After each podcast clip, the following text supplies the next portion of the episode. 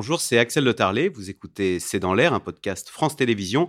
Tout de suite, je vous propose d'écouter l'invité de C'est dans l'air.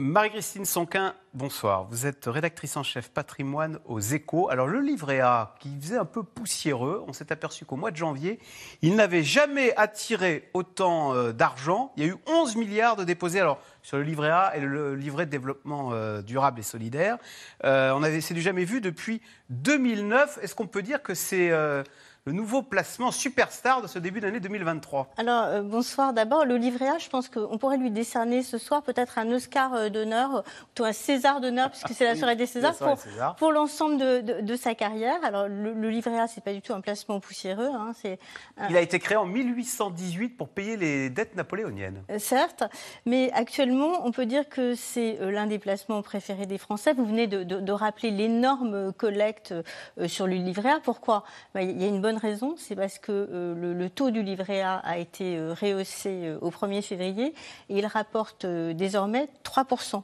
Et ces 3% totalement net d'impôts, net de prélèvements sociaux, avec une grosse sécurité puisque vous avez la garantie de l'État sur le livret A, ce qui n'est pas négligeable. Et puis c'est un placement qui est parfaitement liquide. Vous pouvez verser sur votre livret A et retirer votre argent absolument à tout moment sans aucune formalité. En plus c'est très simple, vous pouvez l'ouvrir dans votre banque. Hein. Avant c'était euh, un produit caisse d'épargne, maintenant toutes les banques euh, vous, vous permettent d'ouvrir un livret A. Euh, vous pouvez très facilement faire des peut piloter son excès en fait de, qui, qui, traîne sur son compte courant et hop le mettre en livret A et puis quand on a besoin on le, on le, on le remet sur compte courant. Absolument, mais c'est ce que les Français ont fait d'ailleurs. Hein. Ils se sont aperçus qu'avec une inflation de l'ordre de 6%, euh, bah, ils n'allaient pas laisser euh, leur argent dormir sur leur compte courant. On leur a offert du 3% sur le livret A et ils se sont précipités. Ils ont eu bien raison, euh, à mon sens, pour placer leur argent sur ce produit d'épargne qui est sûr, liquide, facile à gérer. Mais est-ce que même ça ne peut pas être considéré comme un, un produit d'épargne, même à long terme? Parce que l'assurance vie rapporte du quoi? 2% et l'assurance vie, ce n'est pas net d'impôt et c'est pas liquide comme vous venez de le décrire. Alors, je suis tout à fait d'accord avec vous, mais ce sont deux utilisations qui sont totalement euh, différentes.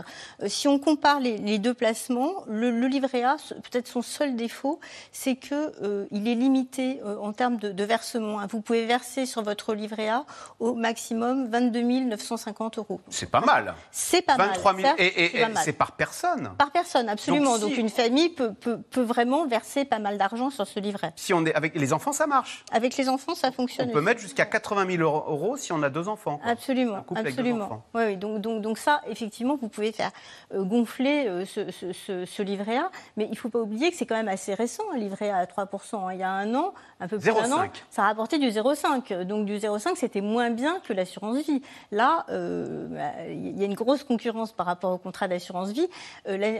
pour 2021, les contrats d'assurance vie en moyenne, ils ont rapporté à peu près 1,3% Donc c'est pas fabuleux par rapport au livret d'autant plus que, comme vous venez de le rappeler, en plus, c'est pas net d'impôts. Ah Alors cette année, évidemment... C'est peu et on paye des impôts. Les, assureurs se sont dit, oulala, là là, on a un nouveau concurrent qui est extrêmement sérieux, le, livret A, il va falloir qu'on fasse des efforts. Donc là, vous avez les rendements 2022 qui commencent à sortir et on peut dire que, euh, grosso modo, généralement, euh, en moyenne, ça va rapporter environ du 1,9%, euh, peut-être du 2%, ce qui veut dire que vous aurez des contrats d'assurance vie qui vont rapporter beaucoup moins, mais vous aurez aussi des contrats qui vont quand même vous rapporter nettement plus.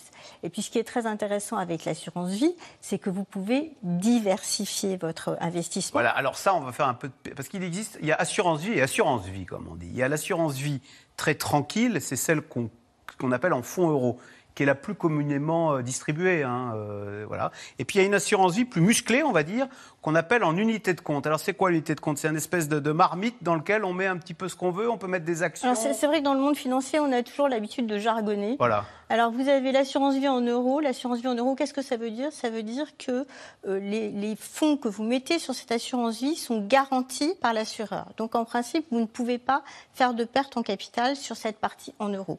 Ça, c'est ce dont on vient de parler et qui va rapporter environ du 2%. C'est placé en bon du trésor, hein, sans risque. Voilà, c'est pépère, quoi. essentiellement des placements obligataires. Et puis, vous avez une assurance vie qu'on dit en unité de compte. Et ces unités de compte, elles sont des actions euh, beaucoup. Ah, ça peut être de la bourse. Mais hein. Ça peut être de on la peut, bourse. On peut faire de la bourse sans le savoir si on a de l'assurance vie en unité de compte. en- en général, on le sait quand même. hein. Si, si on choisit ces unités de compte, euh, votre assureur va quand même vous expliquer. D'ailleurs, il est tenu de le faire. Il est tenu de le faire parce qu'on ne peut pas souscrire euh, ce produit totalement sans, com- sans comprendre ce, ce qu'on souscrit. Donc, ça peut être des actions, ça peut être des obligations, ça peut être aussi de l'immobilier parce qu'il peut y avoir des, des parts de sociétés immobilières que vous pouvez souscrire de cette façon. Mais ce qui est, ce qu'il est très important de comprendre, c'est que sur ces unités de compte, vous n'avez pas la garantie de l'assureur. Ah, je mets Donc- 100, je peux me retrouver Vous ne savez pas 98. combien vous allez récupérer. Alors, si euh, vous avez misé, par exemple, sur des actions et que vous vous trouvez dans une année faste, bah, écoutez, c'est formidable. Vous pouvez gagner du 10%, 20%, pourquoi pas 30%. Il y a des années où, où la, la bourse fait des performances formidables. Et puis, si vous avez moins de chance, vous investissez à un moment qui est moins propice. Par exemple, l'année dernière, le CAC, il a fait quasiment moins 10. Donc, vous avez une perte sèche en capital. Donc, il faut être extrêmement attentif et bien comprendre ce qu'on souscrit. Mais vous pouvez avoir des gains potentiellement bien supérieurs à ceux des fonds en euros. Mais il faut comprendre aussi qu'il s'agit d'un investissement long terme. Il ne Ah. faut pas essayer de spéculer sur ces unités de compte. Il faut vraiment investir sur le long terme parce que les actions sur le long terme sont en principe le placement le plus rentable. Voilà, la bourse a fait 11% là, depuis le début de l'année.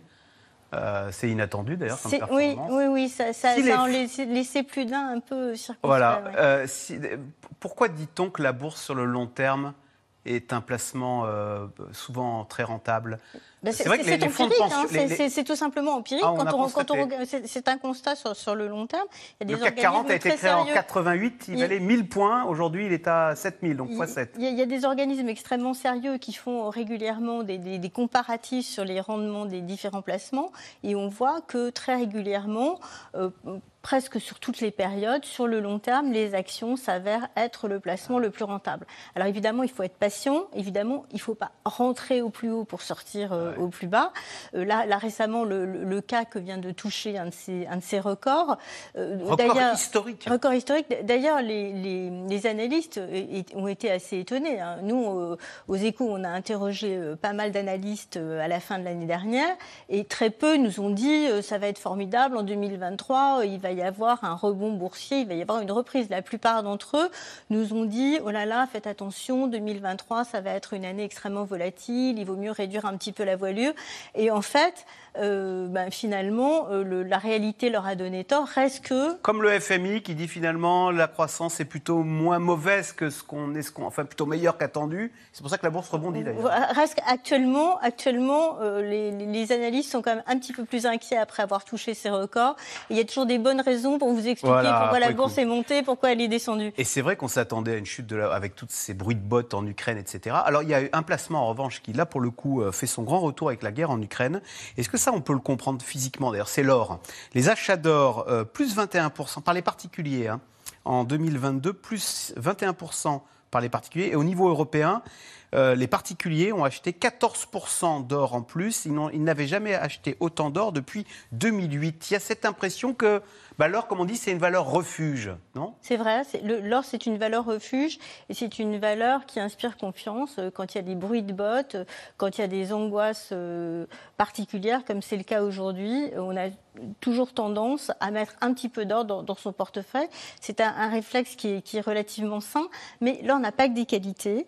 Ce qu'il faut bien savoir, c'est que euh, vous allez gagner sur l'or uniquement si le cours de l'or monte. Ah oui, parce que l'or, ne fait pas de bénéfices, il ne rapporte pas de dividendes. L'or ne vous rapporte rien. Il ne fait pas d'intérêt. Voilà. Donc, euh, ce qu'il y a, c'est qu'il y a une corrélation inverse entre l'or et les, et les taux d'intérêt. Pourquoi? Parce que, Ah comme justement, l'or ne vous rapporte rien, si à côté, vous avez par exemple un placement obligataire qui va vous Ou rapporter. le livret A qui fait du 3. Ou le livret A qui va, qui, qui va faire du 3%, ben, les gens vont, vont, tendance à- vont avoir tendance à vendre leur or pour se positionner sur ces placements qui sont rentables, qui vont vous offrir des coupons. Euh, donc euh, le- la hausse des taux n'est jamais très bonne pour l'or. Mais inversement, les angoisses et les bruits de bottes, c'est quand même assez bon pour l'or. Parce que c'est vrai qu'on va voir la taille d'un lingot d'or de 1 kg. C'est tout petit. Tout on, petit. on- on a une photo, ça, ça tient dans la main. Et ce lingot d'or de 1 kg, eh ben, ça vaut 55 000 euros. J'ai regardé avant de préparer cette émission. Il y a cette idée que Euh, si jamais je dois fuir mon pays avec un lingot d'or, je le mets dans la poche et je peux refaire ma vie euh, ailleurs? Alors en réalité, euh, les, gens gardent quand même assez peu souvent leur lingot chez eux. ça arrive, il faut avoir On un voit le lingot d'or. absolument. mais vous êtes donc à la merci d'un éventuel cambriolage. Donc eh en général, on le fait conserver par des, des professionnels et cette conservation, elle a un coût. Donc ce qui fait que votre or finalement, il a un rendement négatif. Merci beaucoup, Marie-Christine Sonquin, donc rédactrice en chef patrimoine des Échos, d'être venue bah, nous faire un plan, un point sur l'épargne en ce début d'année 2023. Bah, on parlait de la guerre en Ukraine, justement, ça fait un an, donc précisément que Vladimir Poutine a envoyé ses chars euh, sur euh, Kiev, avec le succès ou l'insuccès qu'on connaît. Euh, c'est dans l'air qui est intitulé ce soir Ukraine, le plan de paix de Pékin. Merci d'avoir écouté C'est dans l'air. Comme vous le savez, vous pouvez désormais écouter l'intégrale, mais aussi l'invité ou vos questions à nos experts. Tous ces podcasts sont disponibles gratuitement sur toutes les plateformes de streaming audio. Et pour le replay vidéo, c'est sur France.tv, bien évidemment. À bientôt.